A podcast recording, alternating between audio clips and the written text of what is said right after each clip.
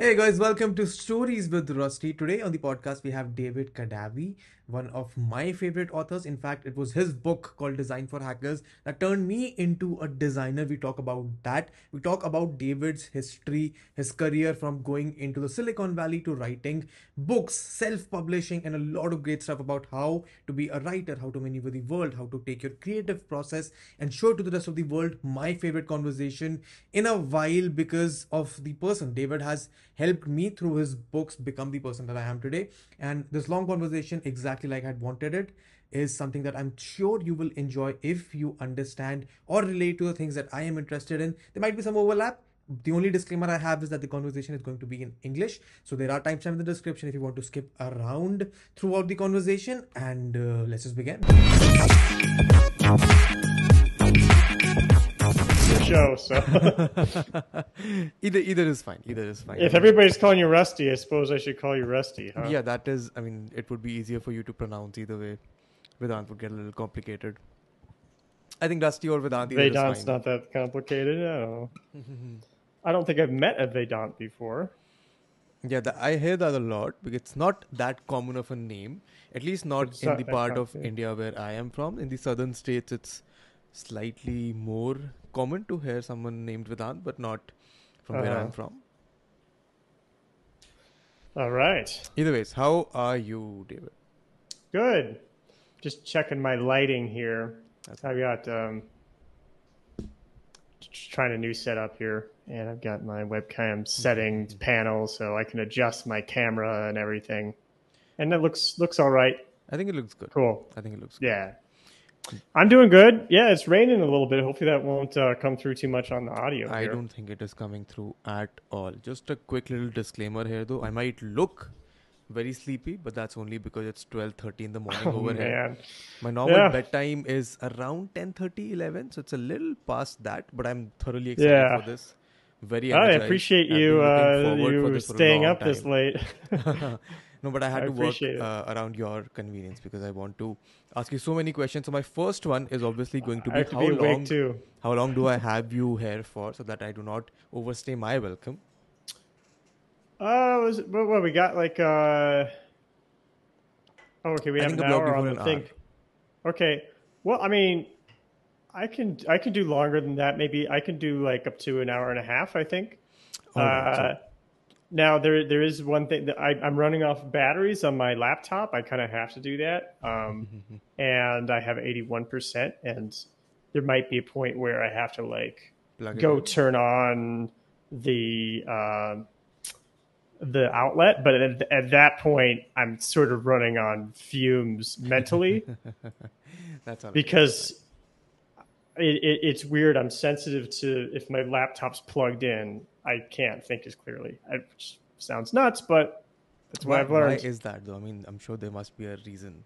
It's this thing called EMF sensitivity that is uh, controversial, probably because there's a lot of money to be made in electronics Mhm. and in uh, in. But but if you look, if you dig through the research, it's like, no, you certainly can't say that this doesn't exist. Mm. So, absence of evidence is not evidence ev- evidence of absence. I'm one of these people who, unfortunately, the more time I spend on any sort of electronics, the less clear I can think. is that the reason why you use a typewriter to do your writing? It's one of them. It's it's it's it's one of them. Um, I don't think it's like the reason. I don't know what it would be like if I could just like when I was in my 20s or whatever, and I could just sit on my on my couch with a laptop literally on my lap, and and just spend an entire week redesigning my website or something. Mm. I don't know if I could still do that. If I, I think I would. I think I would still not. I think I would still probably use a typewriter. So I have a little interesting story to share about me and typewriters. Yeah. So my grandfather, uh, in a small uh, remote town sort of a place in India, hmm used to run a typing institute, which is Mm, okay. a coaching center for teaching students and anyone who wants to learn typing how to type. So my father and uh, all of my uncles, yes, all of them got great jobs only because they could type really well, probably faster Yeah. than anyone in the competition that was competing for the same job. So typing in our family is sort of like a generational, intergenerational talent Oh, cool. that all of the people in the family sort of inhe- uh, sort of it's passed down throughout the generations. So Uh-huh. I'm going to ask you one question. What is your uh, typing speed at the moment? Like how many words per minute? If you've ever tested that. I've never tested it on my typewriter. Mm-hmm. Uh, I think last I tested it on my computer, it was like 80 words. Oh, that's good. It That's good. wasn't. It wasn't fantastic. I would suspect that it's a little faster. I've noticed lately that I think I type a little faster than I used to. Hmm. Probably in part because I type on the typewriter, and I've strengthened my fingers Mhm. so much. But there's a type. Uh, there's a typewriter documentary called uh, California Typewriter, Mhm. and in that documentary they visit uh, they visit India Mhm. and I don't recall like the exact details, but I think there was a company in India that was still making typewriters or they recently closed or they're still open. I don't actually remember. That's unlike. Um, but yeah, they had uh, they were showing how there were like people on the streets who would just type up documents for you. Oh yeah, that is Um, still a thing that happens. I think Okay. that is a thing that happens in the courts over here. Yeah. There's a lot of clerical work that goes around, and you have all of these people sitting outside the courts because people do not show up with their documents ready. So oftentimes you have to go to certain people sitting outside. They might be lawyers, they might be people who are trying to be lawyers, and then they type up stuff Mhm. For them on their behalf. You know, sometimes that's actually just the easiest way to get something on paper. Mhm. Um, there, the place that I bought my typewriter from, the one, the green one behind me, uh, which is called Phoenix Typewriter, that guy's main uh, clientele Hmm. is corporate clients who use the IBM Selectric. Hmm.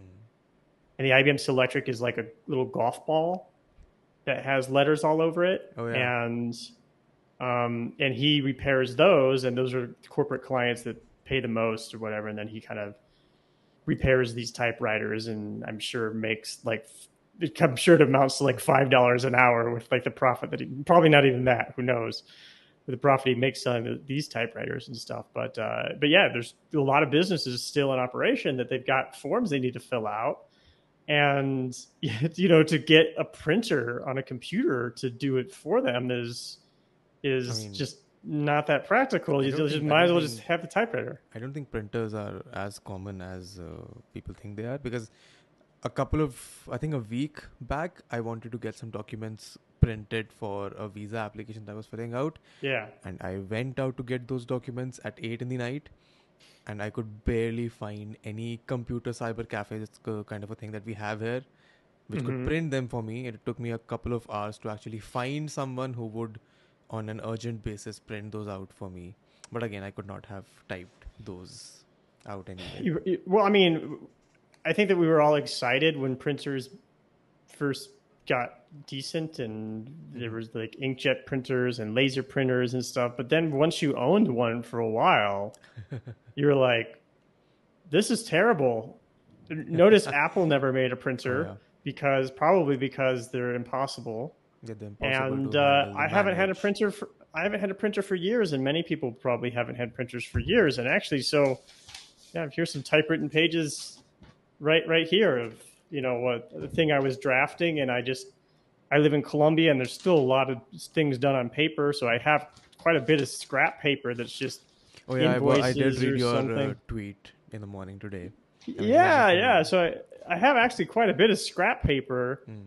that I don't even have to buy uh, paper because there's just all there's all this paper that's out there. It's just one side's not being used, and you write you write something down, then you can take your highlighter out and you can you know read it, you can highlight it, and you walk around and pace around with it. I mean, it's really it's really wonderful. But And, walk me, uh, okay, walk me yeah. through this process if you can, because if I were to Yeah. today switch to writing on a typewriter, I Mhm. definitely would not be able to do that. For example, I just bought uh, this new keyboard in the morning today, And Oh, that's cool. because it reminds me the most of the typewriter that I used to type on when I was a young Yeah, yeah. kid. So this is the closest I would probably be able to come back to a typewriter. But for you, I think it has become sort of a habit now that you write on a typewriter, if I'm not wrong. So could you? I mean, me it's it's a more than a habit. It's just it's like a it's becoming a a key part of my creative process. Really, is a I've I've done this now for the last several weeks. I'm experimenting with kind of device free Mondays, Mhm. uh, where my entire day I have a couple. I have some rules for myself. I don't. Uh, I don't use my computer. I will use my phone to lo- look things up at certain points in the day.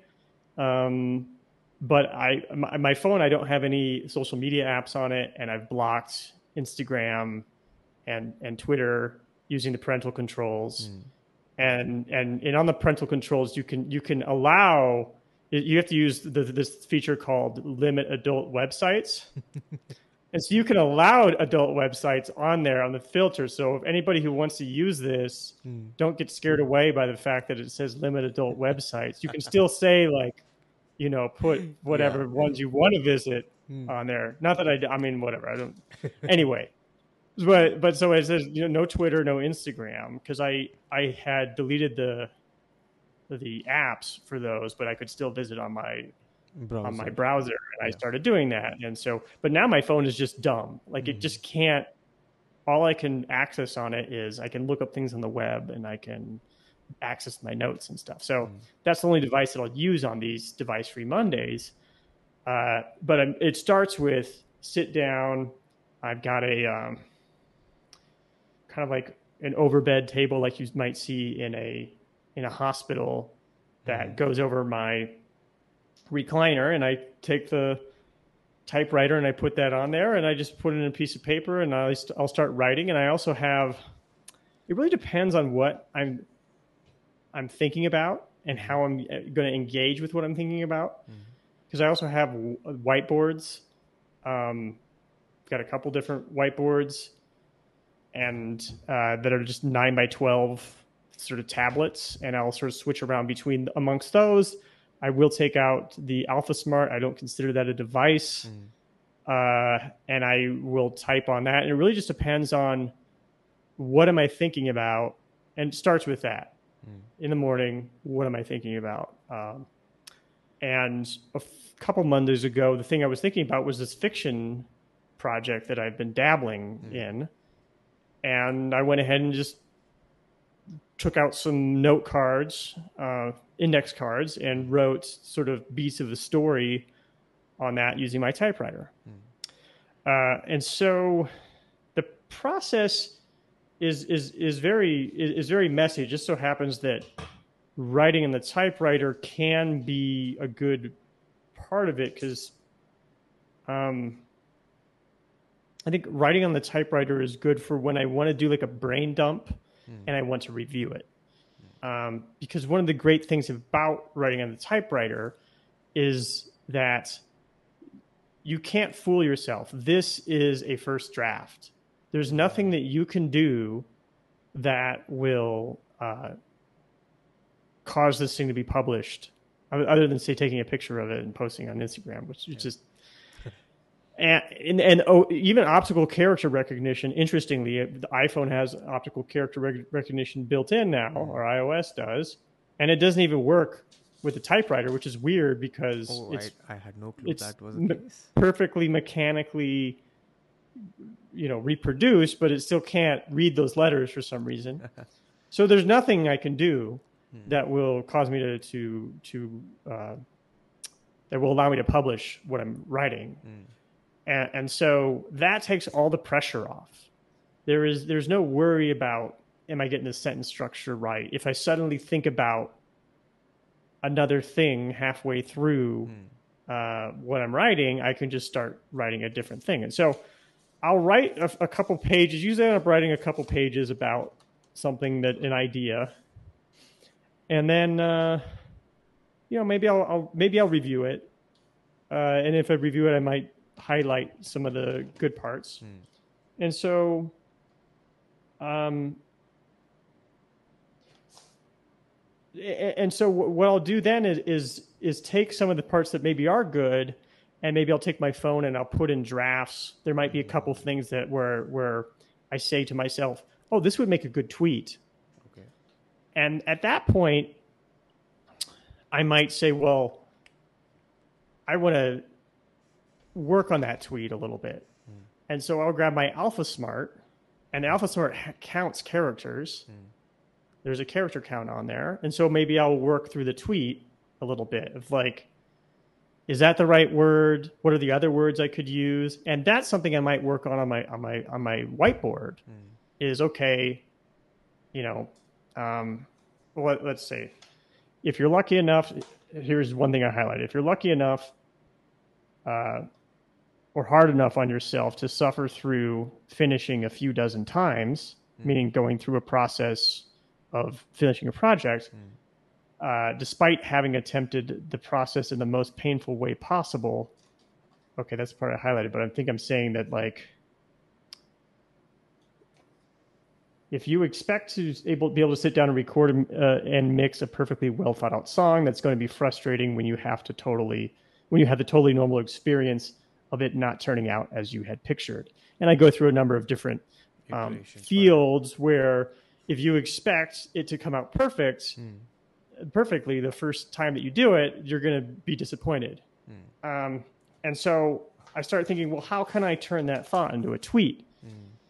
Uh, and that's where i will go through just work on the the word order and which exact words am i going to do and will it fit into 280 characters and then I'll uh, if I come up with something that I think is all right, when I finally do allow myself to touch my phone, which might be a few hours into the day, I'll open up drafts and I'll put that in my sort of tweets um, scratch file, which is where I put my tweets.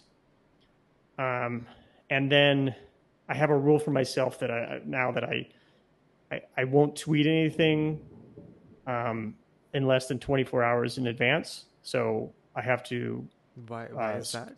I have to schedule it. And the reason that I do that is because if I go and I tweet the first of all, if I just think of the thing and I go and tweet it, I'm not going to write it as well as I could. Uh, I won't get the I won't get it right. Maybe I, I would get the awkward wording, and I I'm, I haven't thought precisely about what is it that I'm exactly trying to say and what's the best way to say it. Uh, and so that filter for one helps with that is that uh, you know, I have this process of working through a thought and and getting it, turning it into a tweet. Uh, that's one reason, but then the other reason is that if I were to tweet, if I do tweet something that I just thought of, or even that I copied and pasted from my Scratch file, then I'm going to instantly like be obsessed with is this getting any engagement? What does Oh, what does this look like? Oh, yes. yeah. And so by but by making this simple rule of i only i only uh, publish something 24 hour, 24 hours in advance uh, schedule something 24 hours in advance only monday through friday only these times um, then by the time it's tweeted i've forgotten So about so you don't it. have to worry about the kind of engagement it is getting on the platform. Yeah, I don't have to worry about paying that extra bit of cognitive Oh, yes. uh, load that doesn't actually help, Mm-hmm. other than perhaps maybe an algorithmic boost for, from Twitter because I think they like it when you're using Twitter a lot. Of course they do. But that is uh, Um, so interesting yeah. to see because my experience with Twitter personally, and whenever, so I have a similar process, not exactly the same, Oh, cool. but I would often, if there's a thought that strikes that I think is good enough to tweet, or let's say good enough to put on a LinkedIn post, etc., etc., Mhm. I would just post it on the Twitter drafts, not on a separate scratch sheet. And whenever I'm feeling in the moment like I want to tweet something, I would just scroll through the drafts, maybe edit them a bit, and then publish those. So it's a similar Mhm. process to not tweet something which is very instant, which is just at the top of your head. Sometimes that's what I'm doing when I'm when I'm not as disciplined as I am at this particular point in time. Yes. The interesting thing though is that I've noticed that oftentimes when you think and reword or try and make sure that what you're trying to convey is exactly what you are writing, those tweets or nobody pays attention to them, but all of those brain fart moments that you just Yeah. put out tend to do really well. What is your uh, thought, or let's say, how do you make sense of any of those things? It is odd because sometimes, sometimes for myself and and even more, very often for others, I'll read a tweet that's doing really well, and I'll say, "But uh, they they mixed metaphors that doesn't even make sense," and and uh, I guess that sort of immediacy can can help. And I, I have I do sometimes try not you don't, don't want to write it into the ground. Mm. This is something Maya Angelou talked about. Don't I'm not I will not write this into the ground. Mm. Um, and and I think a lot of times, or, or actually, this exercise of say going through and analyzing every single word Mm. of this tweet and making sure that you're saying exactly what you want to say, exactly how you're going to say it with the best economy possible, and perhaps with um, some rhetorical structure that makes it interesting, etc. Uh, that's that exercise. I don't think of it as an exercise to improve this tweet Mm. necessarily. I think of it as I'm doing it with this tweet, and then in the future, I, it just naturally comes to me, and it becomes easier to be more precise with the language that I'm using. And I have found that to be true when I look back at my other my old stuff that was a, was a lot more impulsive. I, I I say, oh, that was oh, just you, you said that all wrong. You should have said it this way. Mm. Um, but I, I, it's still a mystery to me. I, I still, uh, Twitter still continues to frustrate me. But I, Uh, I mean, from what yeah. I can make out from as an outsider, as a viewer, uh, I don't think Twitter would even play as much of a role in what you're actually striving out to do, which is write good books that actually help people or people read or are interesting to people. I mean, Twitter is a way for you to get to that potential audience, but I don't think Twitter, I, I don't think Twitter should play that much of a heed in your uh, cognitive load. I would believe so. I mean, yes and no. Mm-hmm. Uh, I- it's, I use it as a testing bed for ideas where if I see a tweet doing well, or if I just like it, even if it's not doing well, I have a system set up where I will like my own tweet. Hmm. And maybe maybe that's one reason the Twitter algorithm hates me so much is because you make your own tweets. because I like my own tweets. But I, I, I like my own when I like my own tweet, that hmm. sets off a Zapier zap, and that then triggers it to save the tweet and the data associated with it Oh. into an Airtable spreadsheet. So I have an entire database of all my best and favorite tweets, and that is what I use then to uh, create my Love Mondays newsletters. So each month, as I create a batch of Love Mondays newsletters, I look through at the tweets and I can sort by number of likes. I can sort by how new they are. I can sort by whether they've I've published it or something about it already or not. Mm-hmm. And then I get these ideas that oh, you know, I would like to expand upon. Mm-hmm. That did really well. I'd like to expand upon it. Or I just really like that and people didn't seem to get it, but maybe if I expand upon it, I can I can get that to work. And so that's one way that I get I, I develop my newsletters and then sometimes what works as a tweet becomes a, a newsletter and then becomes a uh, a longer article for my podcast. Um, it seems like more often than not, the podcast articles I write those and then tweets come from those. Uh, where you just have a passage where you say, "Oh, that would be a good tweet." Now, so that that's that's one way that that that it does inform my say book writing process. Is it helps me work through ideas and get a feel, sort of workshopping ideas like you were doing an open mic as a comedian or something. Uh, and then the other way is is that, um, at least with mind management, not time management, was the first book where I kind of went through and found different areas where I was there was a chance to say some kind of a, a sticky aphorism or thing that would be memorable. to people, and that became uh, an opportunity for me to, to pull out that part and say, well, let's work with this. Let's see if what would this be like if it was a tweet. And it's interesting how just asking yourself that question completely changes what you're what you're writing. Exactly. When you when, when it's going to be a tweet, yeah, suddenly it's a different it's a different thing. So, and in doing that, I found some things that really really resonated well. Uh, and then I would take the tweet that did well, and I would just like put that passage exactly as I wrote as the tweet in the book. Mm. And then, now the book has been out for almost a couple of years now. Uh, if you go look at the most popular highlights on Kindle, mm. guess what are the most popular highlights? Oh, I can get that.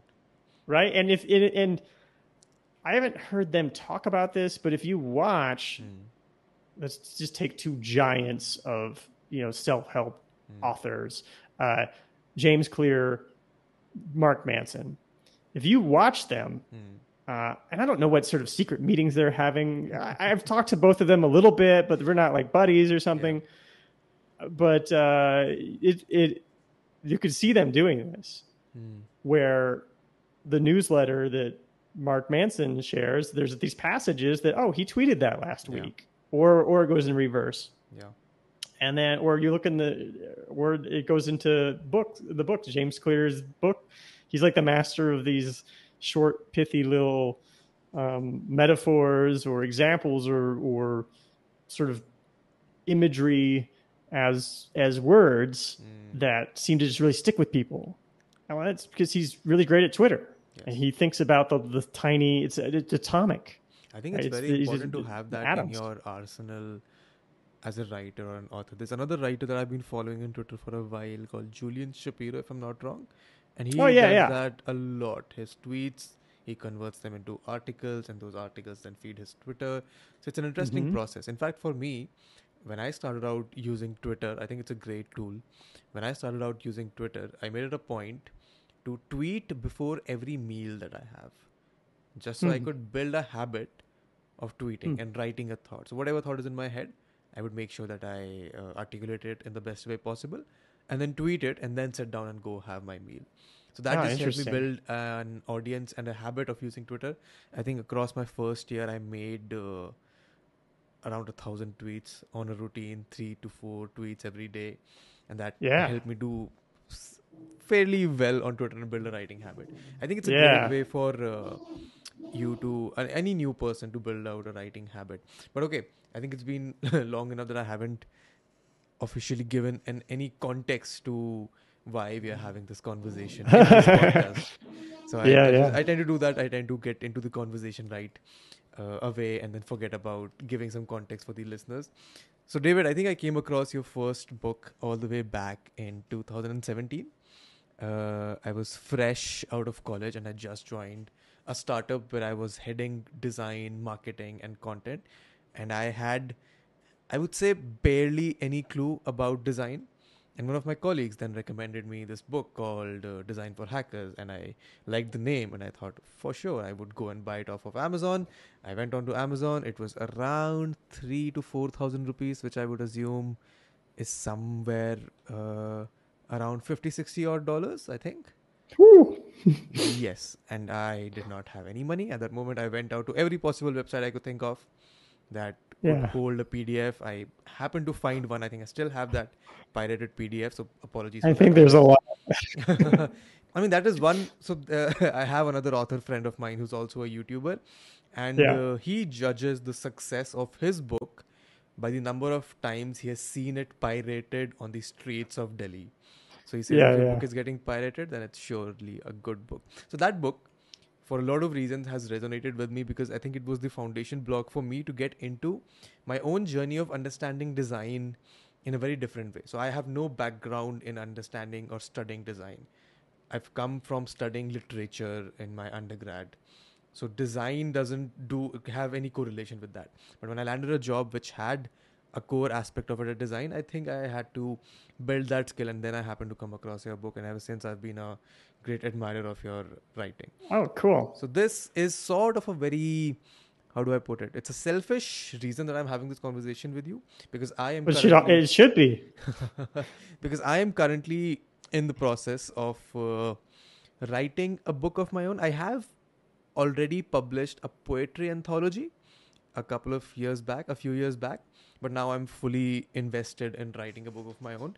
So all my intention is is to get a few hacks, not not hacks necessarily, but a few let's say foundations or processes because I can sense Yeah. that you have a lot of processes and systems in place that help you get your thoughts in order and put them down on paper and then eventually into a book. So that is what Cool. uh, essentially I'm here for, and I'm thankful to you for taking out the time. So that I think where we can where we can start is uh, this first question that I have is why the need for having so many systems in place. Because I'll give you some context. Yeah. When I write, I just take out whatever device I have. It can be my phone, it can be my tablet, it can be my laptop, it can be this computer that I have here. And I have a connected system of Google Docs and no, not Google Docs, Word documents because I'm a dedicated MS Word user. So I use those and I just continue to write on them whatever device I could have. Uh, I Yeah. had a Windows phone for the longest time possible. Once they ran out of support, I was still using MS Word on those phones. So that is my writing process. I don't know if you will call that a process. It's just whenever words come into your head, write them down. How Hmm. is it uh, that you have happened to manage to or felt the need to establish systems in place to have Yeah. your writing process sorted? So you have a that's the way that you write even with poetry and your more artistic stuff? Yes. So it's mostly that with poetry. So I have, so I use this beautiful app called Bear. It's Okay, yeah, bear. So yeah. Bear, I use Bear and I literally have a hashtag tag called Midnight Musings. So my Mhm. poetry, I write it at midnight whenever I'm just lying in bed or watching television and a certain idea or a thought strikes and I just write it down. So Mhm. yes, with all of my writing, I do it this way, except when it is a script for a YouTube video. Then I have to Mhm. do some research and that's a different process. But anything creative that is coming out of the top of my head, it goes this way. The upside to that though is that once I revisit that, let's say a month or a couple of weeks down the line, it often gets difficult to believe that all right, these are the words that I have written. So that is always very joyful to feel if even if they are bad words because it gets sometimes difficult to process that okay these are the words that have come out of my uh, mind let's say hmm Hmm, okay. Huh. You know, I don't know if I've articulated this totally. I would like to. Uh, how have I even arrived at uh, having systems for writing? Well, um, I'm not natively a writer, Mhm. like I think you are. If you studied literature yes in college, and Um, school since class I- grade third yeah, I actually uh, not only did not like writing, I actively disliked writing uh, when I was growing up. Why is Uh, that I really hated it. I probably because of the way that it was taught to me in school. Mhm. Um, this idea of write an outline and then write the thing that you're going to write. And I always found that very confusing. Hmm. I always felt like, well, how am I going to write the outline if I haven't written the thing? yeah the great writing And I paradox think and, I, and some people really they can do that they can write the outline and then write the thing and uh, i can do that don't- I more don't as get that either i don't get that either okay yeah that. i can do it more as i get to know someone or or on top of it uh, write this uh, write about this topic that you know nothing about. I remember even in college even. I remember showing up to an english composition class and they, and they said oh write an essay about vietnam. Well i wasn't alive then. I don't know anything about vietnam. Mm. i'm sure it would be especially at that point in my life uh, you know it, it's not like it's not it, something that or sorry when i say vietnam that's I mean, that's that's a very uh, Amerocentric way of saying Vietnam, but that, they said Vietnam, they mean the Vietnam War. yeah Okay, so, and I didn't know anything about that. Um, not that it's not something valuable to learn about, but now you've given me two tasks. One is to write uh, an essay, and the other is to learn about the Vietnam War. yeah and maybe three. The, the third being to to make yourself interested in the Vietnam War, Yeah. Uh, which is its own task. I think. Yeah, it is. Um, and uh, I dropped out of that class, and then that summer, that summer in my hometown, I I I I, went. I tried to make it up at the local university, and that teacher said, "Eh, "Just write about uh, your best friend, or you know, write write things that you know. Like we're, we're going to write things that you know for these. So your first assignment is write about, you know, a pet or a best friend or something like that. So I wrote about my dog, and uh, it was super easy, and I was able to write, and I did well in that class, and I started to enjoy writing probably for the first time. Wow, gosh. um, and and then uh, and then I started a blog as a professional d- web designer because I lived in Nebraska and was reading a lot of blogs, and I wanted to sort of reach out into this exciting e- ether that was out there, having grown up in a pretty isolated place, uh, and I wanted to engage. I think with all the great blogs that I was seeing out there from people who were probably mostly in Sil- Silicon Valley. And uh, then I got a job in Silicon Valley, thanks in part to that blog. Uh, and uh, yada yada yada, I got a book deal to to to write design for hackers, and then that was extremely painful. Uh, and I was surprised how difficult it was because I was a designer, so I was well versed in this idea of the creative process of being sort of in agony as you're as you're immersing yourself in a problem space uh, and trying to come up with the creative solution for it. Uh, so I suffered through it, but once I was done, I thought, well, that was really tough. Why? And I I started to look at the neuroscience and and uh, psych- psychology behind creativity, and I started to see patterns in sort of the way that I had uh, managed to get myself to write that book. And I saw that a lot of that matched up with what was already known or had been known for a long time in these sciences. And uh, and that's where the idea of mind management, not time management, my latest book, came from. And uh, just a- along that process, I have um, developed systems for writing because it's just the easiest way for me to uh, engage with the ideas that are in my brain. Uh, There's this great video of Steve Jobs uh, from the 80s, I think, and he's talking about the personal computer and he's talking about how it's the bicycle for the mind. And I love that analogy. How can you make the, your use of a technology, any technology, like a bicycle for the mind? Like it's not it's not a car for the mind. It's not a bumper car for the mind, like it often is these days. But actually, a bicycle for the mind is is pure contact between your effort and the landscape that you're navigating. And so that's where these systems come from, I think, is because sometimes I can't get a grip or I can't get traction on what what I'm doing or or I don't know where I'm going and I need the map, right? So uh so I have these these things in my business that I create because they help me be the person that I want to be. So I want to be somebody who's thinking about ideas. I want to be somebody who's reading books. I want to be somebody who's having interesting conversations, connecting with interesting people. And I would do a little bit of that. That's kind of naturally what I'm going to do if I'm left to my own devices. But uh, I want to do a little bit more than I would naturally do. And so I have myself creating things. And I want to do those things a little bit better than I would do them if I was just doing them on my own.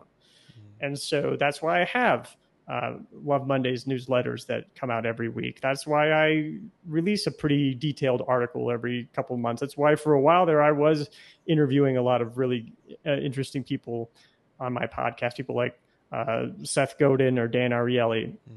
And uh, and so when you have those things happening on a schedule, you you realize, well, I need to get to a certain point to be comfortable with uh, with creating on that schedule.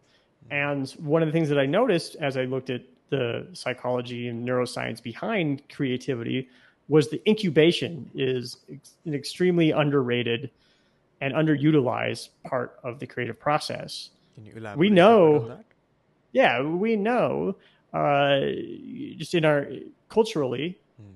that you should sleep on a problem. You should sleep on it. Hmm. In in uh, I live in Colombia. In Spanish, it's called consultar la almohada. Consult your pillow. Is there something in India? I Is there a different expression? I don't think there is, but the sentiment is here that if you sleep on a problem, you'll wake up with a solution. That sentiment does transcend across cultures, yes. Yeah, or if you're gonna make a big decision, like you buy a house or get married or something like that, Mm. that uh, you're gonna you're not gonna make the decision right away, right? Yeah. You're gonna you're gonna it, sleep. we'll, we'll tackle it in the morning. That is what we call it. Yeah, yeah, right. Tackle it in the- right. You're gonna sleep on it. So Yeah. we know that, but how often do we we don't seem to utilize that intentionally very much Hmm. in our creative work. And so that's one of the things that I've discovered and that I make good use of is this engaging with an idea just enough to get the wheels turning Mm. and then disengaging with it. But having a system makes it a lot easy to, a lot easier to remind yourself to re-engage Mm. with uh, with with that idea. And so it's not like you forget the idea totally. You remember it as soon as you you know pick up the paper that you've uh, typed or, or or something. And there is a little bit of value to forgetting an idea and and seeing if it comes back to you. Mm. Uh, but by creating systems, I'm able to do that in what I see as like a really efficient way that makes me feel at peace and makes me feel like I don't have ideas that are falling through the cracks. Um, and also that it gives me an opportunity to do a much better job at developing those ideas than I would if I just tried to power myself through it, which was what I did in writing my first book, which, hey, that worked out. It, it did well. But, it, you know, if I could rewrite the book today, it would probably be better because I have better uh, work habits and I'm probably a better writer in some ways. In other ways, I probably was a better writer then, I guess. But, um, but uh, yeah, so that, I think that's how I arrived at uh, using systems for creative things. So would I be wrong uh, if I suggest that you you write to solve the problems that uh, you want to tackle? So writing is sort of a way for you to make sense of how you would potentially approach whatever problems is it that you want to solve. Yeah, I think that there's sort of two postures that you can take Hmm. as a writer. Hmm. I think you can be the expert or you can be the angel. Hmm. Uh, and when you when you're the expert, it's because you really know a lot about something, Hmm. And you're just going to share the thing that that you learned. Hmm. And uh, I think that's the the point at which maybe writing an outline is easy. I could write an outline about how I would write an article on how to tie your shoes, for example. Hmm. I'm an expert at tying shoes. Been doing it for 43 years, but maybe not that long. But you know, I've been doing it for a long time. I've Been Yeah. tying shoes. I'm an expert tying shoes. Actually, have a pretty special way that I tie shoes. You can find a YouTube video from somebody else on it. But anyway, uh, but the angel Hmm. is what? What is an angel? Angel is somebody who uh, they they've been through it. They've been through the same thing, and now they're going to guide you. Hmm. I think that's what the idea is uh, of, of like say a guardian angel or something. I think that's a I think it might be a Christian idea. I don't know. Maybe. I think yeah yeah. The I don't know if that exists in other cultures. I mean, not not exactly doesn't translate that well if it is not Christian, but I do get the sentiment. I think what you Yeah. are trying to, let's say, essentially convey, if I'm getting it right, is that you can either be an expert where you know everything, and uh, or you can be a person who is trying to explore and maybe figure out potential solutions, which is not. Well, I, think of it as like an, an angel is like you you've just been through it. Mm. So it You- is- You've just you've just learned it, and so you remember what it was like to not know the thing. Okay. Whereas the experts, there's the this idea of the expert's curse Mm. that once you once you know something so well, you no longer really uh, you know you can't really explain it to somebody because you don't know what it's like to not know that thing. And so I I think I write like more I try to write more like the angel style, and and that is writing these things that it's what I'm struggling with myself. You know, I've got this getting art done series. I've got the heart to start, and um, mind management, not time management. I'm working on another one, and these are all like things that I'm i have struggled with or am currently struggling with, and are trying I'm trying to figure figure out in some ways, so I can just formalize to myself what's my process for this. It's again, it's it's, it's a system again. It's sort of like creating the operating system for to how to most efficient that will most efficiently create things. Um, creating the mental operating system for that I and think trying to put put that in the world. I think the best of the writers are very aware of the self exploratory nature of their writing. And I think that is something that you are also, uh, let's say, attempting to do with your work as well. I think it's a great Mhm. way to write. So, okay, here is a problem statement that I have for my book that I'm writing.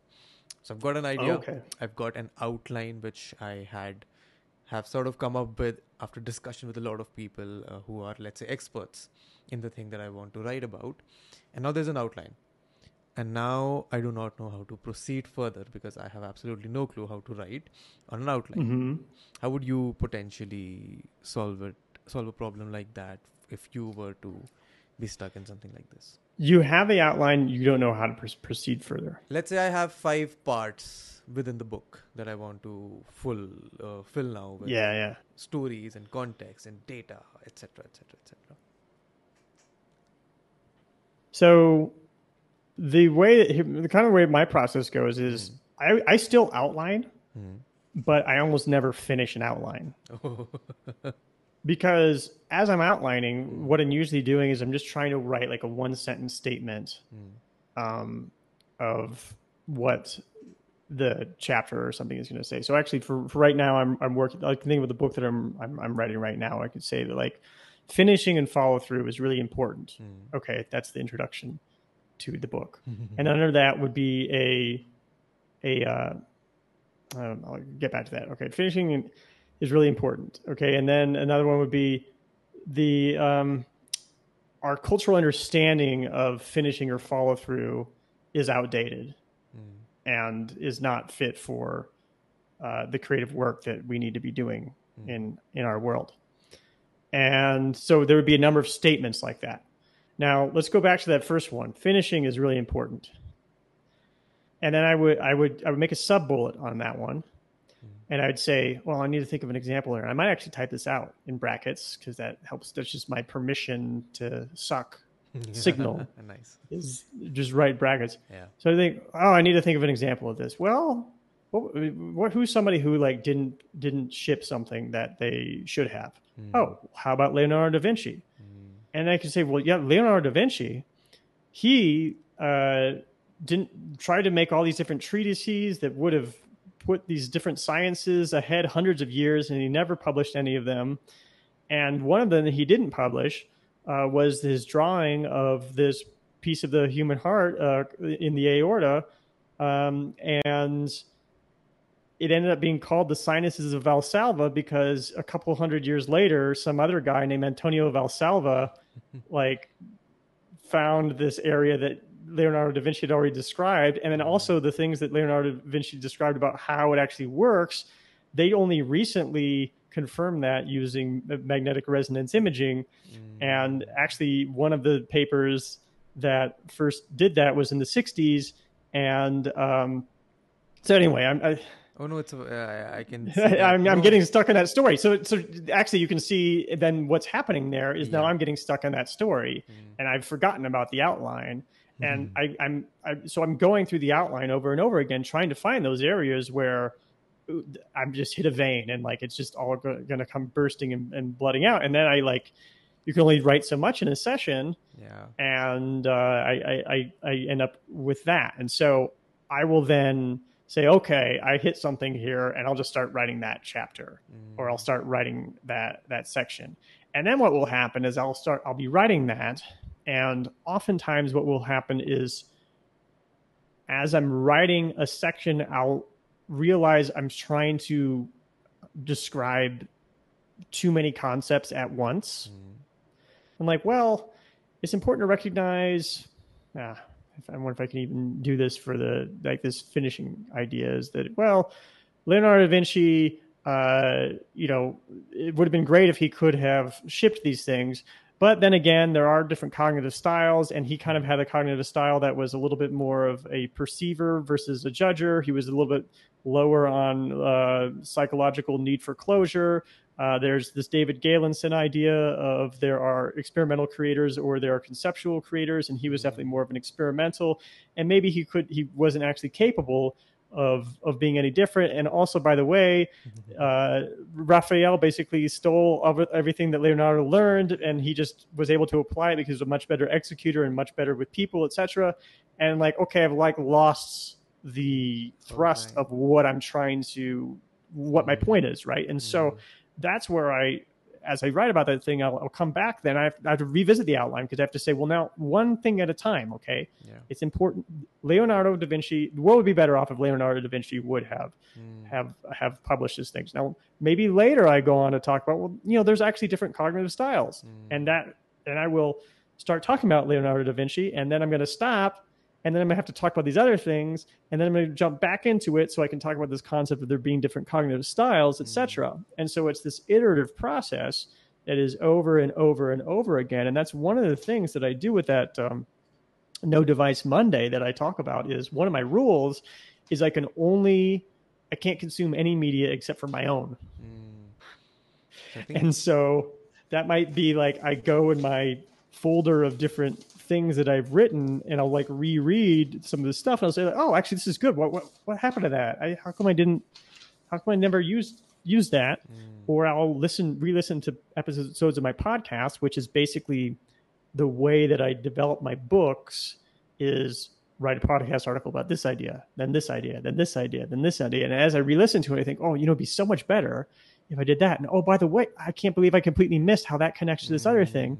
And so I'm re-engaging with that stuff. And it's this it's this iterative process of I'm digging the clay out of the ground, I'm pounding it on the table, I'm smashing it into shape, and then uh, you know maybe I'm doing that again and kneading it, and then eventually I'm going to get into the details. But I have to keep adding things and, and, and polishing it over and over again before it's finally going to make any sense. Mm, so I think it's uh, essentially, like you said, a reiterative process of getting all of the thoughts in your head that might even be tangentially connected to each other or not Mhm. connected to each other at all. Yes. And then having them out.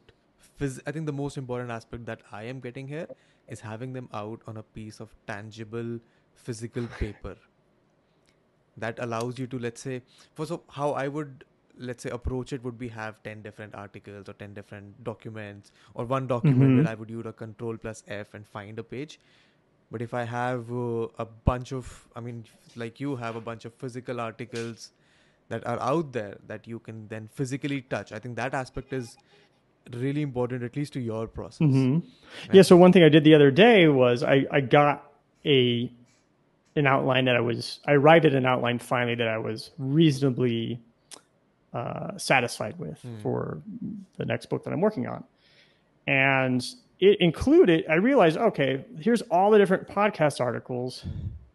Oh, this outline that, that could be this podcast article, that can be this this podcast article, etc.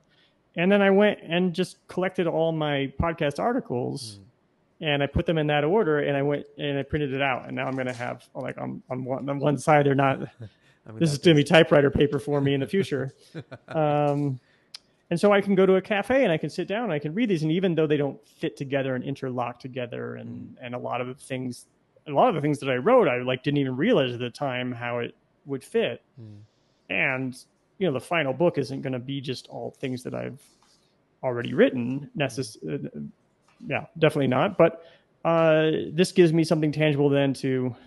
I'll Mm-hmm. I'll sit down and read, and I'll get through several chapters, and and then I'll realize I'll get excited about one thing, and and and make a note to oh I'm going to work on that part tomorrow, or or um, or maybe I even take out my whiteboard right then and there, and I just write a statement about the basic overarching argument that I'm trying to make that I haven't made in these things Mm. that will help connect and stitch those things together.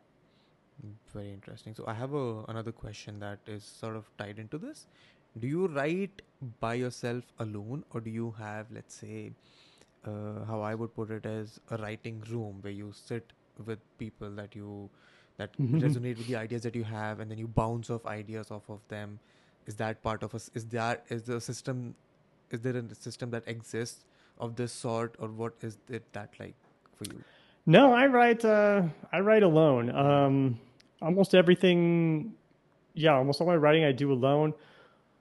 When I when I can get uh, some people together for dinner or something, Mm. people who are interested in hearing what I have to say uh, on these things, um, then that that can be a time for me where I I do switch on to where I'm deliberately trying to pitch ideas Mm.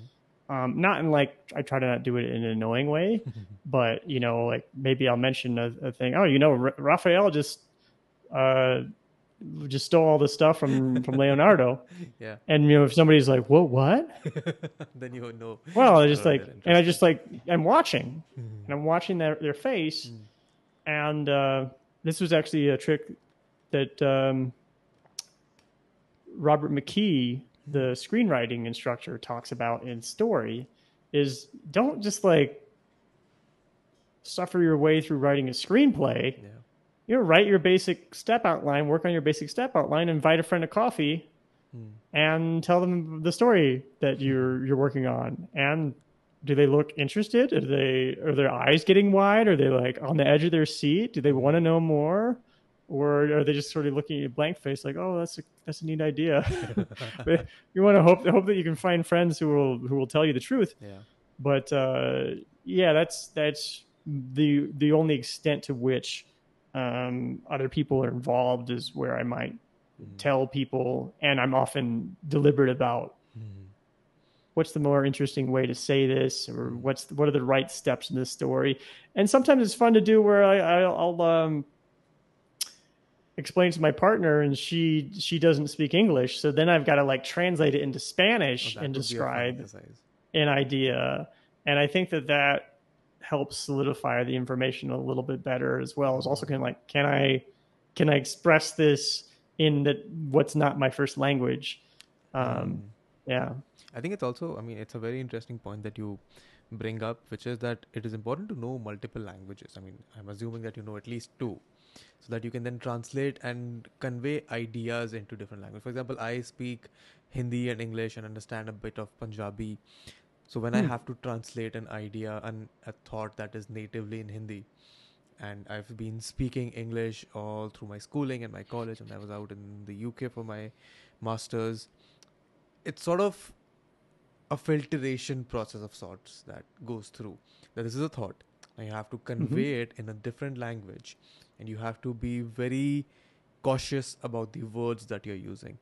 Because of- Mhm. a sentiment might mean something very different in my native language, and if I translate it literally, it might mean something very different. So this contextual awareness of what words you're using, I think it solidifies your process as a a Yeah. writer. I don't know if it's necessary or not, or Mhm. or even how important it is. But I, It's an I like what I. I like what I get out of it. Mhm. I I uh I mean it's it's fascinating Mhm. because you come across a lot of things where you suddenly realize you're trying to explain something and you've got like this expression that you didn't even know was an expression Mm. in your native language and you're trying to describe it to this other person and you realize oh they don't have an expression i wish i could think of a good a great example right now or you do find out that there is one but it's like a different thing Yeah. and uh and they don't yeah so and it's something it's certainly something that i'm i'm a, it makes me a lot more aware of the international audience or the people outside the us who are reading my work. I'm outside the us myself is i'm certainly like very careful to to limit my use of um sort of idioms that are relative that, that are just uh, American specific. Mm. I'm sure I do. I, I think idioms and these expressions can be really powerful. I think that they're it, it's fun to like play with them and see if you can just. I love how you can just take an expression that's really well known. And for that audience who understands that expression, you can like change one word And it, and like suddenly you've just created this very sticky idea. I love that. I find that really interesting. But um, uh, yeah, it's it's certainly um, it gives you a lot more appreciation of language, especially as somebody who's not natively a writer. Uh, I'm I, I've, I'm now a lot more careful about like, well, where does that word come from? Like the other day, I was trying to figure out why is compulsory um, something that like an authority's telling you to do, but compulsive is something that mm, like is that you cannot help but do. And I was looking up the etymology of these and the word origin, and I was like, that's not. It wasn't very satisfying actually. It was a little bit like, oh, it sounds like it just became people just started using it wrong someday, and that happens. And now that's the thing that it worked. now that's what it means. It's like if I could find a better word, I would, I would, I would, I would do it. But uh, it's sometimes you're able to, do, you're able to do that, and so it's it's a it's fun. It's like uh, I think it's a it's a it's a more f- productive way of uh, engaging with words than playing Wordle. I, love Wordle though, which reminds me I have to play today's Wordle. I think I've played for around 300 days on a trot. Oh, you have! Wow. I have. I've gotten, I think a couple of times I've gotten it right on the first guess. Quite often I've gotten on the second one. But yes, it's a it's a fun game to play. I, I, I opened it up. I checked it out just to know what pe- what people were talking about. Yeah. It was fun enough, but like, I, I, I I'll beat myself up too much if I if I spend time doing. it. yes, I think the most I've spent time on a Wordle is half an hour before I just gave up and just Oh type wow! the same guess so that I can find out. I think it's more of a again a compulsive thing that you have to know the answer, that sort of a thing. Yeah. I mean, this is something that I've been thinking about a lot lately. Is how I use what I call a crumb time. Hmm. I'm calling it crumb time. I don't know if that's going to be the final thing, but I like that expression. it's like because it's crumbs are of of um, you know unspecific size and shape, Hmm. and you have these pockets of time that are of un, non-specific size and shape where you don't really know how long this is going to take. It, you're distracted. You don't feel like you can really get into something and so you play you play Wordle, you look at Twitter, you do whatever. And so I've been trying to think of ways to like use my crumb time Hmm. in a way that's as intellectually engaging or interesting as being on Twitter or playing uh, playing Wordle, but that somehow drive things that I'm working on forward. And so, there's, uh, something that I tend to do. In fact, I did it Yeah? just this evening. So whenever I'm cooking, uh, Yeah. I've got this half an hour, 45 minutes where I have to get the ingredients, chop them out, cook, eat. So usually when I'm in the process of cooking, I would go live on Instagram. I would just put my iPad somewhere on around my kitchen Oh. go live on Instagram, and the audience is oftentimes so engaging. They ask such absurd questions that you can't just you can just like um, I would be slicing a vegetable and there was someone would who would pop up and be like there is this uh, soft box in the background and it's blinking. Why is it blinking? And it just sends you in a sta- stage where you just stop and wonder, okay, this question is really absurd. And I just stop Mhm. there for a second and think about, I don't know, it just takes me in a very different chain of thought, which I would not have if I was just cooking and not having an engagement with my audience. So I tend to do these kind of things in those. I like the expression crumb time. I, oh, that's interesting. I would like to check that out if I had Instagram on my phone. When the next time I install it, I'm gonna have to check that out because I think it's uh, also a great way for. Uh, so my primary job is, let's say, being a YouTuber or making videos on the Yeah. You do a lot of live stuff. Yeah. Yeah, so it's interesting for me to have that engagement with the audience on a one-on-one basis as often Yeah. as I can. I mean, once. I'd like to try. Yeah, I'd like to experiment with with a little bit of that. I really haven't Hmm. taken advantage of video a whole lot. I mean, I think in part just because it was just so hard to even talk mm. for the longest amount of time to like make sense on say a podcast. Mm. And now I've done it enough where I feel like I, I can maybe do that on camera and as well as on audio because I think it's just like I Some people are, are just naturals at it.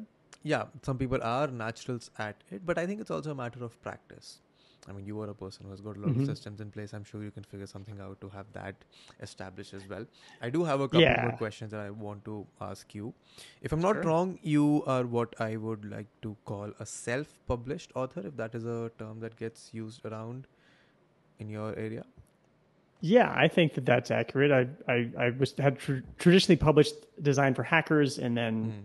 All my other books. I've got two full length, and then a handful of shorter ones. Those are all self published. so why that particular direction if i may ask Well, I, I Design for Hackers. That book deal just sort of fell in my lap. Hmm. I was trying to get a speaking panel at South by Southwest. Hmm. And since I didn't have a huge following, I decided that I would write just the best article I could possibly write on the topic and uh, direct people to the panel picker where they could vote for it. And I put it on Hacker News. I was fairly good at getting at the top of Hacker News at that point in time. Can't do it anymore. and uh, and so I didn't get my speaking panel Hmm. but I got emails from two different publishers asking me if I wanted to publish book. Which, by the way, I ended up speaking at South by Southwest because of the book two times. so things do work Uh, out in it did- it did work working out. yeah Yeah, so that happened. Design for Hackers was was very popular, um, and I started dabbling with this road that everybody seemed to be trying to push me down, which was, hey, you can make a bundle of money selling online courses and Mhm. being this design guy and just juicing the hell out of this design for hackers thing. True. And I messed around with that a little bit, did some online courses, traveled around, spoke all over the world. That was a wonderful, exciting time in my life. Uh, but I still craved to kind of go down to write another book. Hmm. Um, and I wasn't exactly sure the topic yet. And I worked on some, uh, I, I just said, well, I don't know if Wiley, my original publisher, would be right. I'm going to be kind of changing genres here. I'm to go from a technology book to doing a self help book, um, which I don't even think I even knew that at the time, but I knew that it was it was different. yeah Um, and I wrote uh, a book proposal, found agents and stuff, emailed agents. I at least got responses from them, but they were kind of lukewarm about it. Hmm. Um, the the the few that I I didn't go for like forty Hmm. rejections or something like that, Hmm. and I was getting frustrated with it. And I was talking to Seth Godin. He was on my podcast, episode seventy seven and one seventy seven. Uh, so this is episode seventy seven, I think it was Hmm. and and he just stopped me at one point and was like hey well you should self-publish because. You know you're going to have to be marketing your book anyway. And a publisher they want to publish somebody who can sell books. How do you learn how to sell books? You publish a book a week on kindle. Yeah. And uh, that got me to uh, that got me to go ahead and and self publish finally. And um, I, I guess I came to realize like I got really really lucky with the design for hackers thing Hmm. that it's very hard to get people that interested in what you're working on. And I still think I still think to this day I haven't been able to match that uh, Mhm. with the mind management, not time management, or the hard to start. The other things, even those books have, even though those books have sold more. I, I, would, But- I would like to respectfully disagree because those are very different genres of books, and the, Sure. design for hackers is something that is has a very different audience than let's say Yeah. the other one has. So I wouldn't uh, discredit you for that. Yeah, and design ha- for hackers, uh, I think, has been pirated uh, a Yeah, lot, yeah. uh, which, uh, which I mean, I think can be attributed to, in part, to the, the subject matter Yeah. and the the people who are mean, uh, it- interested in that in the subject matter. It It says literally hackers has- right in the title, Yeah, it has hackers right in the title. It's bound to get pirated. which which at the time I was it was it was it was sort of a Bummer. you know hackers going to go either one of these two ways, and I Oh. sort of thought it was going to go the creative entrepreneur way. not so much the anyway so uh, yeah, and and so I like to I like to just be in control of things and do things my own way, and I hate asking for permission, and I hate writing book proposals. Yeah. Uh, and so I, it's been a really wonderful process. I've enjoyed self-publishing a lot. It's been quite a jungle. There's a lot to learn, Mm. um, but now I know how to do it and know how to do a decent job at it. So I'm continuing to do it. Mm. If some so- if some traditional publisher comes along and says, you know, we're going to give you half a million dollars to for this book that you've already published, for example, that would be a total no-brainer. If it was a half a million dollars for a book that I hadn't published Mm. yet, I would that would give me pause Oh. because I would be, you know, I'd be worried about what level of control they would want Mm.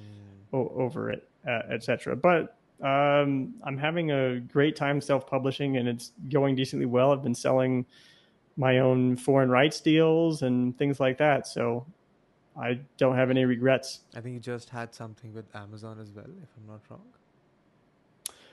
Yeah, Amazon uh, occasionally chooses one of my books for a Kindle daily deal or Kindle monthly deal, Kindle weekly deal, and stuff. So I had one in the U.S. Uh, where they chose it for a Kindle monthly deal, and you know I sold a couple thousand books I think that month, and uh, yeah, it's pretty good. And and so um, Mind Management, not Time Management, hasn't been out for two years now, and I'm over fifteen thousand copies sold of that and 25,000 of The Heart to Start. Um, those aren't Stephen King numbers. Those aren't uh, James Clear numbers. They're actually orders of magnitude lower, but but uh, but way better than most authors uh, are, are lucky enough to do. So I think uh, another way to look at it would be that uh, you've managed to, let's say, create a community of sorts of readers that are particularly interested in what you have to say. That can be either through your podcast or your newsletter or even your books. And I Mhm. think it would, I would consider it to be more of a success than even the most mainstream of writers because some at beyond a certain critical scale you become you sell more just because it has your name on it not because of what is actually written or what the subject matter is so as long as you're selling books because of what is written or because of what you're trying to convey to the audience i think it's a pretty huge success Yeah, I, it's a lot of fun. I'm glad that I'm making enough money to live in South America um, doing it. I do hope that, yeah, I hope that the snowball continues to grow. I think that it will. Uh, I think if I finish the third book in the Getting Art Done trilogy, I think that that's going to bring things to another level. I've got lots of other ways that I'd like to explore creatively after that that I'm dabbling in at the moment and can't wait to kind of get the third book out of the way. But I still want to do a great job with it and um, yeah, it, it's it. I certainly feel successful with it. I don't. I, I don't feel interested in a, a lot of the, the traditionally published books that are out there in my genre. Honestly, I just don't. I I'm not. They, they don't interest me, and and I can and I and I don't. Uh, I don't know how to relate necessarily to your like sort of typical mass market person. I think and and and that's okay. It's fun. I, I would agree. I think uh, it's also okay. I have one final question before uh, our time sort of is up. And by the way, you, you, by the way, uh, I've got the batteries. I've got some time. So if you if you want a little extra time, go for it. But you also have to go to bed eventually. I I think. mean, I, I don't have anywhere to go. One of the things that us uh, authors and YouTubers can do is that we can, let's say, not have, we don't have to wake up at 10 in the morning and go somewhere. So that is something. Oh, yeah. So the Yeah. line of thought that I was trying to communicate was I think it's a liberty that uh, authors and writers are in a unique position to have, which is you do not have to work and expect results immediately. Like I know it takes a long shouldn't. time to write a book, and uh, if you were, let's say, in a traditional job, you would want to have re- res- uh, results or returns coming out of throughout the quarters. You have to measure it every single quarter or every single month, every single week. Whereas in aspects of creative work, let's say specifically writing a book, it can be years before you put a book out and it takes that time and effort. And I think that provides a certain sense of comfort which means that okay that there is time that you can take to perfect or hone your craft i think that is a unique sort of a luxury that not many people get to experience yeah, I, I am reminded of um, Mark Manson has talked about how when subtle art mm-hmm. took off and uh, he just became like pretty depressed. yeah. You know, because he thought that oh, I'm going to struggle yeah. for this goal my entire life, and here it was. It, it had he had he had achieved it, and now what? Where where was he going to find meaning in his life? I think he eventually figured that out. But and then as, as far as success goes, and the the uh, evaluation of your own success, I was been learning about Richard Bachman recently. Mm. I don't know if you know who Richard Richard Bachman is, but he was a he was a first time author in 1977, mm. and his publisher was quite interested to publish his first book, but Bachman said, "I've got these terms." Mm. I want the minimum amount of marketing for my books. I want them to be like the sort of bargain bin paper just straight to paperback. Yeah. They're going to be in truck stops and drugstores, etc. I'm not available for interviews. Um, and yeah, so just minimum amount of of uh, fanfare for my books. Well, they published, they kept publishing his books, mm. and actually his fifth book did decently well. His fifth book sold about 28,000 copies. Mm.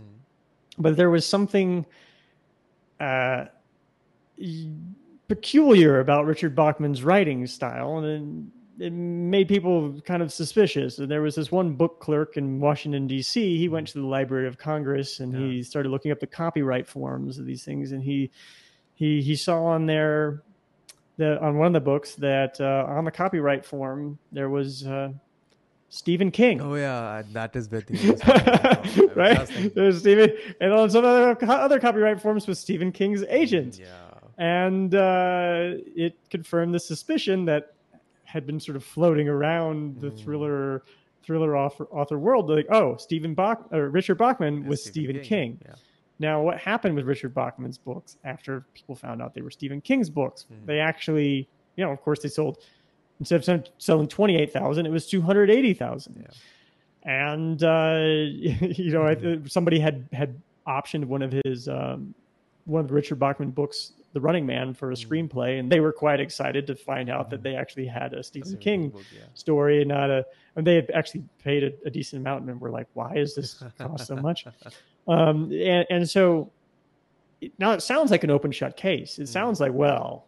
I mean, he sold 10 times as much as Stephen King. Like, obviously, because because why did Stephen King do this? One of the reasons was his publisher uh, had this sort of superstitious belief that, like, if he published more than two, more than one book in a year, that it would just ruin his career. And, and it, it speaks something about how their their level of conviction in that belief that they allowed him to publish these books with mm. minimal marketing mm.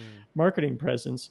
Um, so he he uh, where, where, where was I at there? So he uh, I really lost my train of thought there. Um, so, measuring your so, own sense of success. Yeah, what what was it? So one of the reasons he did this was because he um,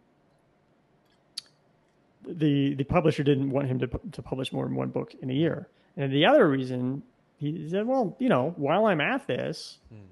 uh, I might as well run a little experiment. Let's yeah. see if we can stack the dice mm. against Richard Bachman mm. and see how he does. And uh, you know, maybe it's reverse rationalization, but he actually doesn't feel that he really got a good answer to his question of of how much of this was luck and how much of this was skill. Even after seven years, even after five books, mm. you know, getting to 28,000 copies is pretty good. Yeah. And Richard Bachman's next book was going to be Misery. Mm. And Misery was a hit. And I mean, yeah, it was a hit because it was by Stephen King. Yeah, but, you know, it, it, it, it could have happened. Mm. Uh, and this is the way to evaluate uh, success in creative work. Is that sometimes things take a really long time Yeah. to work. The the uh, um, the Queen's Gambit was a 1983 book. Hmm. Uh, screenplay rights got sold, and then uh, they were going to make the movie, and then the author died, and then they held, they canceled the project. Screenplay rights got sold again in 1992 by the by the widow of the author, and they were going to make the the movie. 2007 comes along. They're going to make the movie. The director dies. The director was Heath Ledger. yeah. Um, and then uh, 13 more years pass, and it comes out on Netflix and becomes a New York Times bestseller. It took 37 years for this book to become a runaway hit bestseller, and you, you you just can't evaluate it as a how did today's outcome uh, turn out, which is always something to keep in mind. That I keep in mind myself as I'm say sharing ideas on Twitter. How did this idea do? um, it's yeah that tells me something but if it's a hill that i want to die on then i need to keep pounding that drum and maybe finding a more interesting way to say what i'm trying to say and things like that So, do you think that is uh, the reason behind this? Is it persistence? Is it conviction? Is it just sheer? Uh, I mean, I wouldn't call it luck or just the sheer persistence or. i think it's work of- sheer luck no it's not sheer luck but it's a tremendous part of it and i think that if you don't i don't know i'm sure that a lot of people who have been very successful in creative work Mm, think that it's all because of their skill, but you, uh, I think you just have to accept that a lot of it's luck. There's the most famous saying in Hollywood is nobody knows anything. Uh, is it you? There could be a movie that's going to come out, and uh, you know, like Raiders of the Lost Ark, nobody wanted to make it, mm, and it was huge. You know, it was Indiana Jones. Meantime, there was another movie that everybody was excited about, turned didn't turn out to be anything, and and and the ones that do really really, I mean, you see it in, in authorship. I'm a pretty successful author. Okay, I've sold getting close to hundred thousand books, maybe seventy five thousand books, something like that. yeah. What, what Mark Manson's uh, one one book sold more than ten million copies, right? Yeah. Uh, there's just there's a huge there's many many orders of magnitude uh, difference uh, between uh, mild success and wild success, and uh, it- I think it's it's frustrating to um, think of it as random, to think of it as luck, is think of it as this thing that you don't have a lot of control over. But I think that there's a solution to that, Mm, and that's what uh, that's what Nassim Taleb talks about so much when he talks about the the barbell strategy. So creative work happens in extremistan, mm, which is extreme like randomness, up and down variability ver- versus mediocristan, which is our regular world where you go get a job at Starbucks and you make this hourly wage and you're making that over and over and, and over time your earnings accumulate rather than just flat line of nothing for a long time and then a hockey stick Yeah. showing up. And and so the the barbell strategy is really just trying to stay in the game, trying to give yourself as many poker hands to play mm. as you possibly can. I have a I have a friend who who's a professional poker player. Oh, nice. When he goes to uh, a tournament in Vegas, Mm. they've got what's called the bankroll. Mm. You got to have a certain bankroll if you want to make it, because no matter how good you are at poker, you're going to be unlucky at times. Yeah. And so you have to have that bankroll to be able to withstand that bad luck Mm. and keep yourself in the game. Just don't go bust. Um, I think it's a lot of is- persistence, yes. With the, Yeah, and I- luck.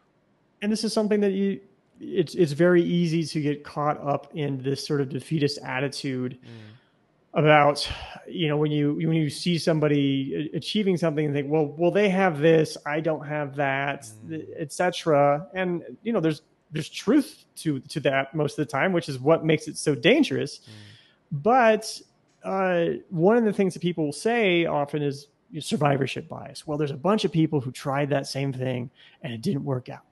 Well that's the that wrong a bunch of times, yes.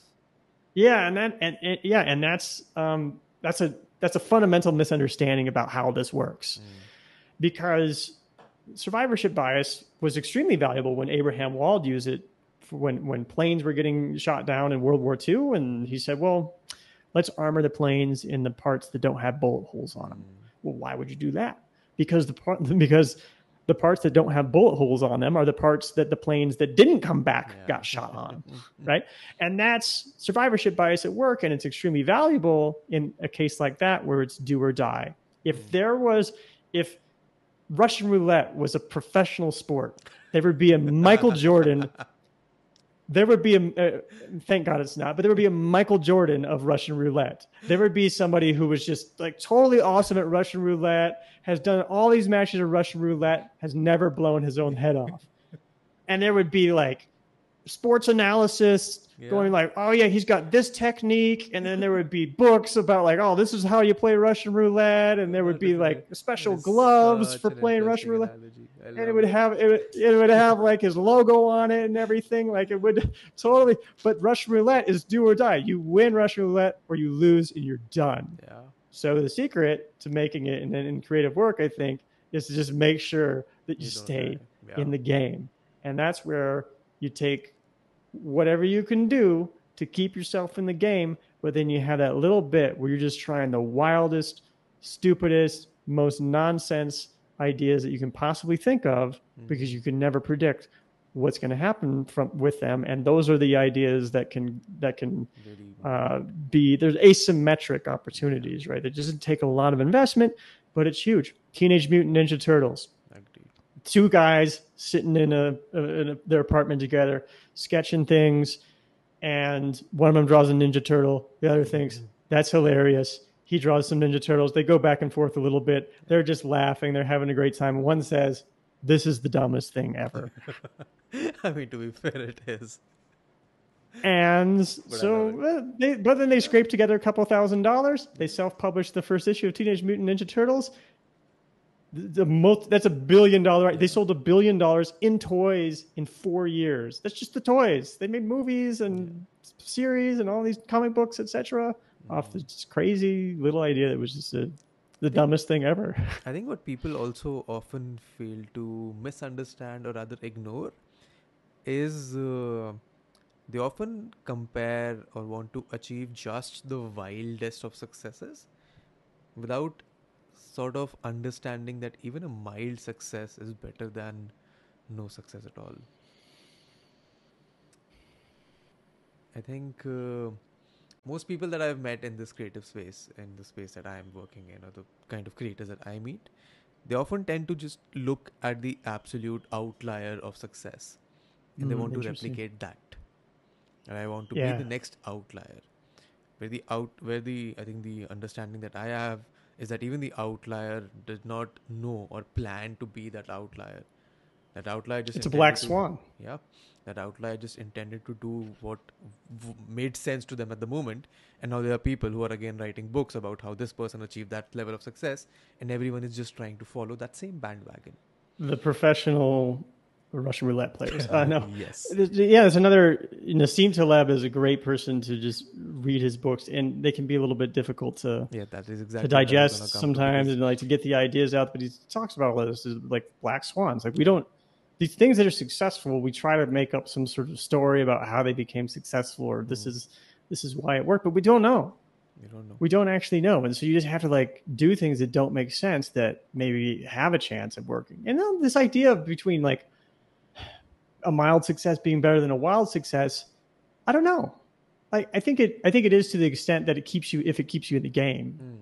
Mm. Um, but it also depends upon like how many opportunities, how many rolls of the dice are you going to get? I think somebody like, so like Nick Kokonas, who I've interviewed on the podcast, he's a restaurateur Mm. um, and and built a, a restaurant reservation system called Tock.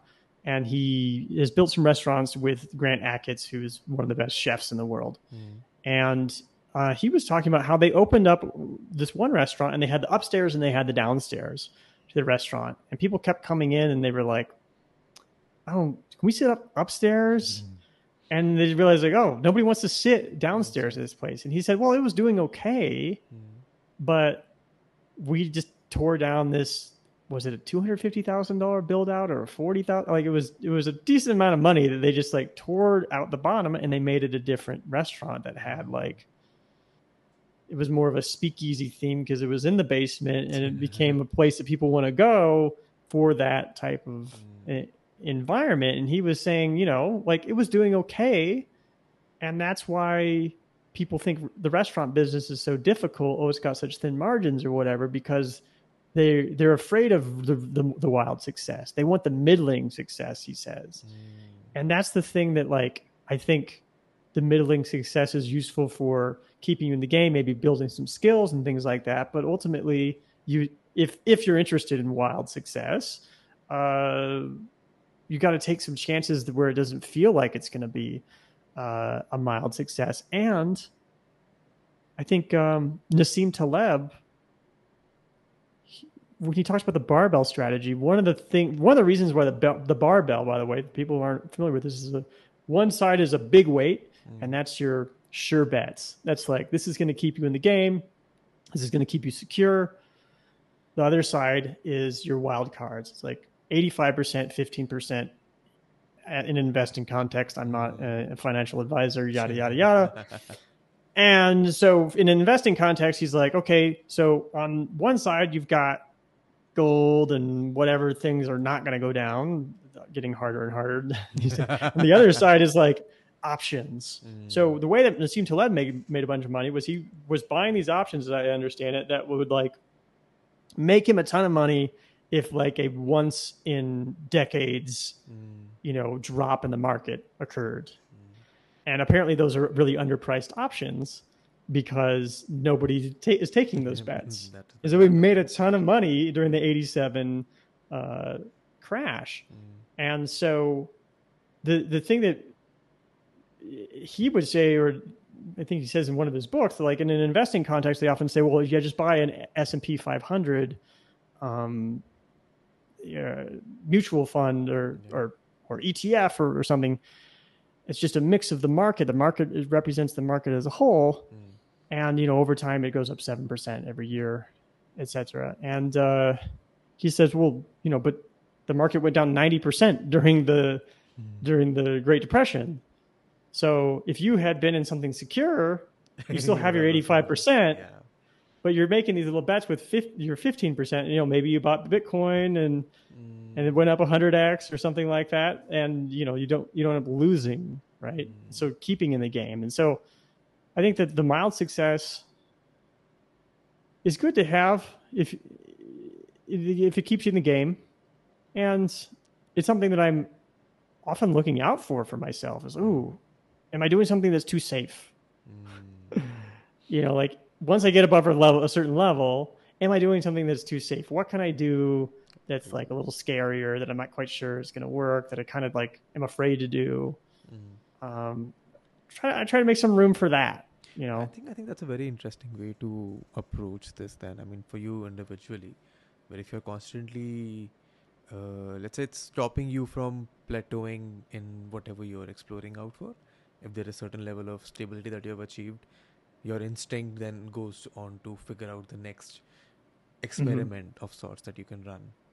I think that's very interesting. Th- and, and that's that's my entire business model. Really, is the when I started on my own, I I I started with okay, well, what's the minimum amount that I can do freelance work? Mm. I moved to Chicago, freelancing for clients in Silicon Valley, Yeah. charging a higher rate than the place I was living. What's the minimum amount of work that I minimum amount that I can of mm. freelance that I can do each week and still get by? Ten hours. Okay, that was my goal. Mm. Ten hours a week of freelance. So I did that for a while.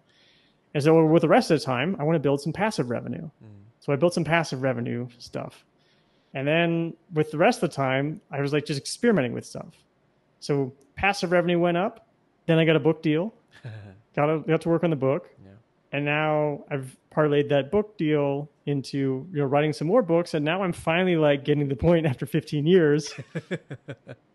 so maybe it's not good advice. I don't know. But after 15 years, where I'm like, okay, you know, like I I, I like what I'm doing. Uh, you know, the passive revenue stuff, like it was money, but I wasn't like, oh, this is this means something to me. Mm. Um, but I like what I'm doing. I like the work that I'm doing, and I'm de- making a decent amount of money. But now I'm like mm-hmm. thinking about the next thing. Okay, well, I can't I can't write about productivity, creative productivity for the rest of my life, I should actually create some things besides mm-hmm. books about creative productivity, right? So I'm thinking about those things now, but you know, got to get a little bit more of that out of the way. But I'm really that that's my process. Is once I reach a certain level of security, I want to play. I think that I think just for that it is good advice because most people, I mean, most people do not have that tendency. If I'll be very honest, most people just want a certain sense of security in their life without Oh, having to life gets in the way, yeah. Yeah, without having life changes, out. people have kids and stuff like that. Yeah, Yeah. so um, I, I can totally understand that. But it, I mean, I don't have kids. Why don't I have kids? Well, one of the reasons is because I want to be free to do these things. Yeah, so, so, so don't wanna have people that about that. resonate with your temperament uh, of having to try out new things, I think for them it is great advice. For example, I Yeah, it resonate with depends that what you wanna- 100%. I want to be having this freedom of exploring certain opportunities or exploring things that interest me throughout my life. So for me, Yeah. it's good advice, and I can try it for 15 years, and maybe things will work out. Though I've also heard that it has the opposite effect. Somebody has kids and they start making a ton of money, but I, I don't know what. I think it's a very individualistic case by case basis that you really have to decide for yourself. But I think in our And general, it unfortunately, you can't try it out. yes um yeah i mean that, that's just life some things work out some things Yeah. don't i have uh, one final question before uh, Sure. we sort of head off which is uh, in your experience of writing this doing this for however many years how have you personally seen the interest towards reading in particular change or not change at all? Because from what i have seen my peers they do not read books. Even Hmm. if they do they do it uh, i mean most of my peers don't most of my school friends don't even most of my college friends don't. When they do read it it is mostly to signal a social uh, in the social sense that okay this is a particular book that i've read um, they do Hmm, not remember anything of it they don't get any sort of value from it reading has become a sort of a signal that okay i am probably something interesting is that the experience that you have had or what is your thought around people who are uh, generally around reading I don't feel like I've I don't feel like I've observed uh, or know enough to know whether there's more reading going on or less. I mean, I'm still selling books. I do. I think it is surprising, um, given say like the number of books I sell, which I think is a decent amount, that my social media followings don't increase as I sell more books. So I think that maybe it might tell you something that maybe some of the people who are Reading and books aren't on- media. yeah they're not on social media, right? Uh, yeah. And as far as signaling something or reading being this sort of fashion thing, I I do think that's true, and I think that maybe one of the things that kind of turns me off about a lot of Mm. the sort of major publisher self-help books that are out there or you know somebody in a more in a more denigrating way i've heard some of them called midwit books uh, which is which is funny. Uh, I, I, either it was a friend or I heard it somewhere. Most self-help books could have been essays. Yeah, yeah. And and and if I'm honest, like I can't I I I write books that I write my books for me, but I also I also feel like I'm not smart enough to write the books that I read. I mean, it's a good place to be at. You're always Uh, looking up. well, You'll always have maybe it's a good place to be. to aspire to. Yeah. right, I aspire to write books that are as good or you know are are as smart as the ones that I read, or at least that's the way I, I think about it anyway. And um I don't know. I feel like books are never going to die. I feel like they they have this archetypal presence in in the mind that there's almost this primitive idea of here's a package that has ideas in it. It has the idea, and I think that we as humans are just so attracted to information, Mm.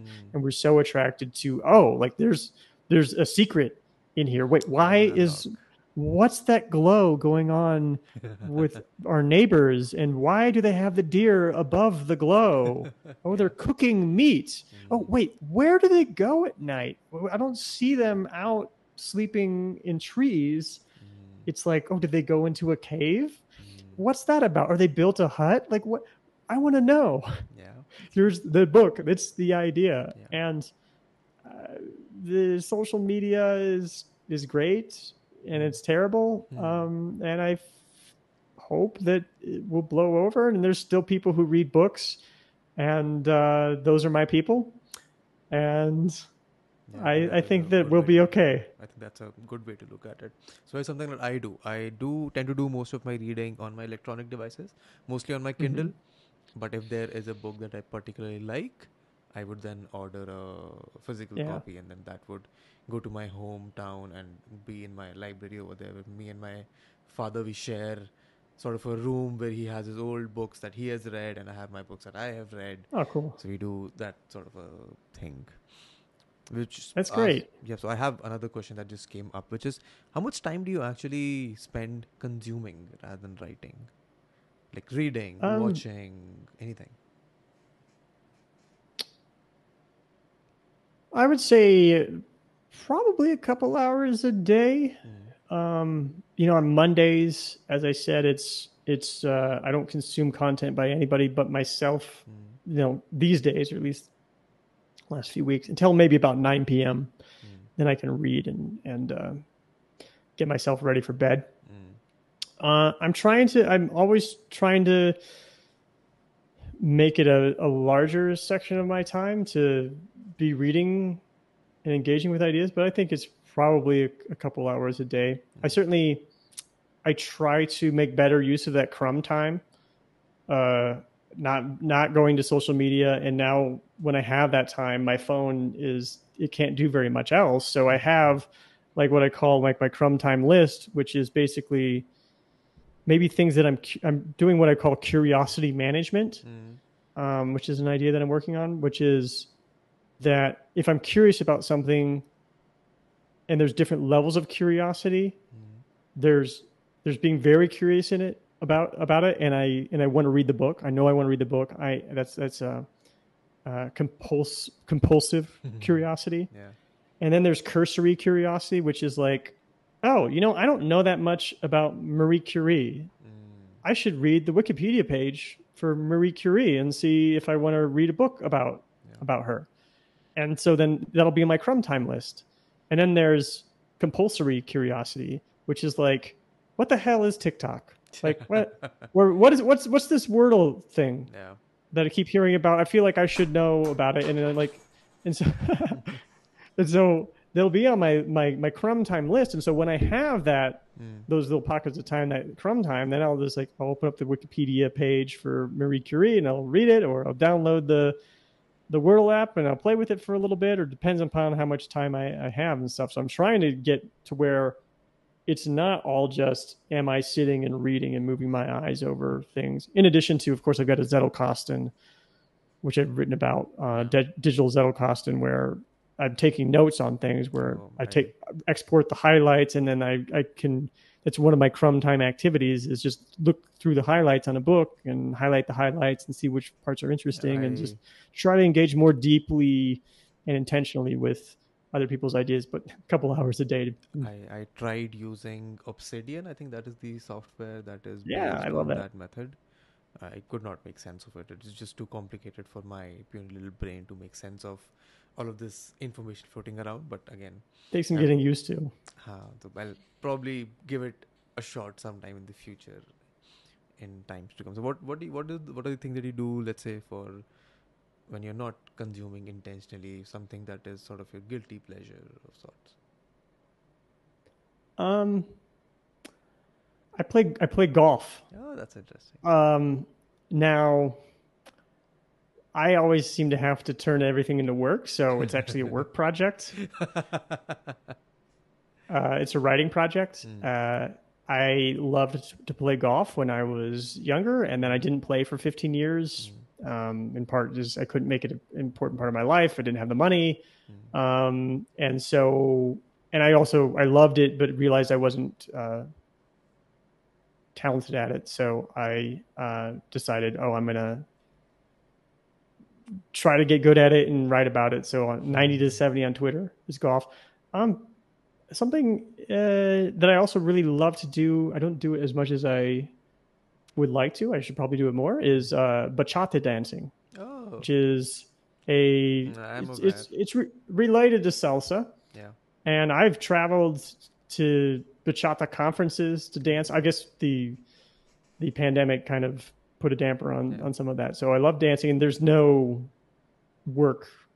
I thought about how how can I make this a part of my life and make it more of a work thing for me, but no, there's no work I think, I involvement think with certain, that. certain parts of life should not be about work. Oh, I, Maybe yeah, you're probably right. you're probably right, but I love I love dancing. Hmm. Uh, social dancing is a wonderful thing. I think that the world would be a much better place if more people did some type of social dance. I think I'm gonna book my so my gym has these uh, group dance lessons. I've never booked one. I've always wanted to. I think this is a sign that I should book Oh, one for tomorrow morning. awesome! That would be. Fun. It takes a little. You got to get over a hump. You got to get certain. Yes, I'm horrible at dancing. Especially as a lead, you you have to have a certain thick skin because you got to get to a. You have to like you have to. It's like catch twenty two. You've got to like you got to be good enough to dance for somebody to want to dance with you, but for somebody to want to dance with you, you have to be good enough to dance. Yeah. I'm gonna try out try it out for a week or two and just be at the back and figure out what is happening and see if I like it or Mhm. not. But sure, I will give it a shot. But I think Oh, that's it's wonderful. about it. That's all I have for you, David. If there's anything else that you would want to ask me or any thoughts that you have, otherwise it's been lovely spending the last one and a half, quarter to two hours with you. I, I, I just had a lot of fun. I had a lot of fun too. Thanks for having me on. It's an honor, and uh, and I appreciate it. Again, thank you for taking out the time. I know you've been really busy, but thank you for taking out the two hours. It was lovely. I just had a lot of fun, and uh, I will now get on to booking a dance class and uh, figuring out how to make sense of the outline that I've drafted for my book. Well, get some sleep too. I know it's late for you. Oh, yeah, it's about what time is it? It's two in the morning. So yes, I'm definitely gonna go and sleep. I am just going to stop record.